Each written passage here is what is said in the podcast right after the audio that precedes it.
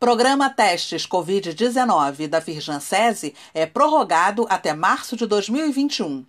Para micro e pequenas indústrias com até 100 empregados, o serviço é oferecido de forma gratuita.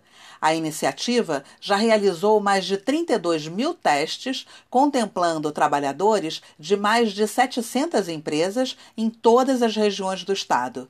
Acesse o link neste boletim e saiba mais no site da Firjan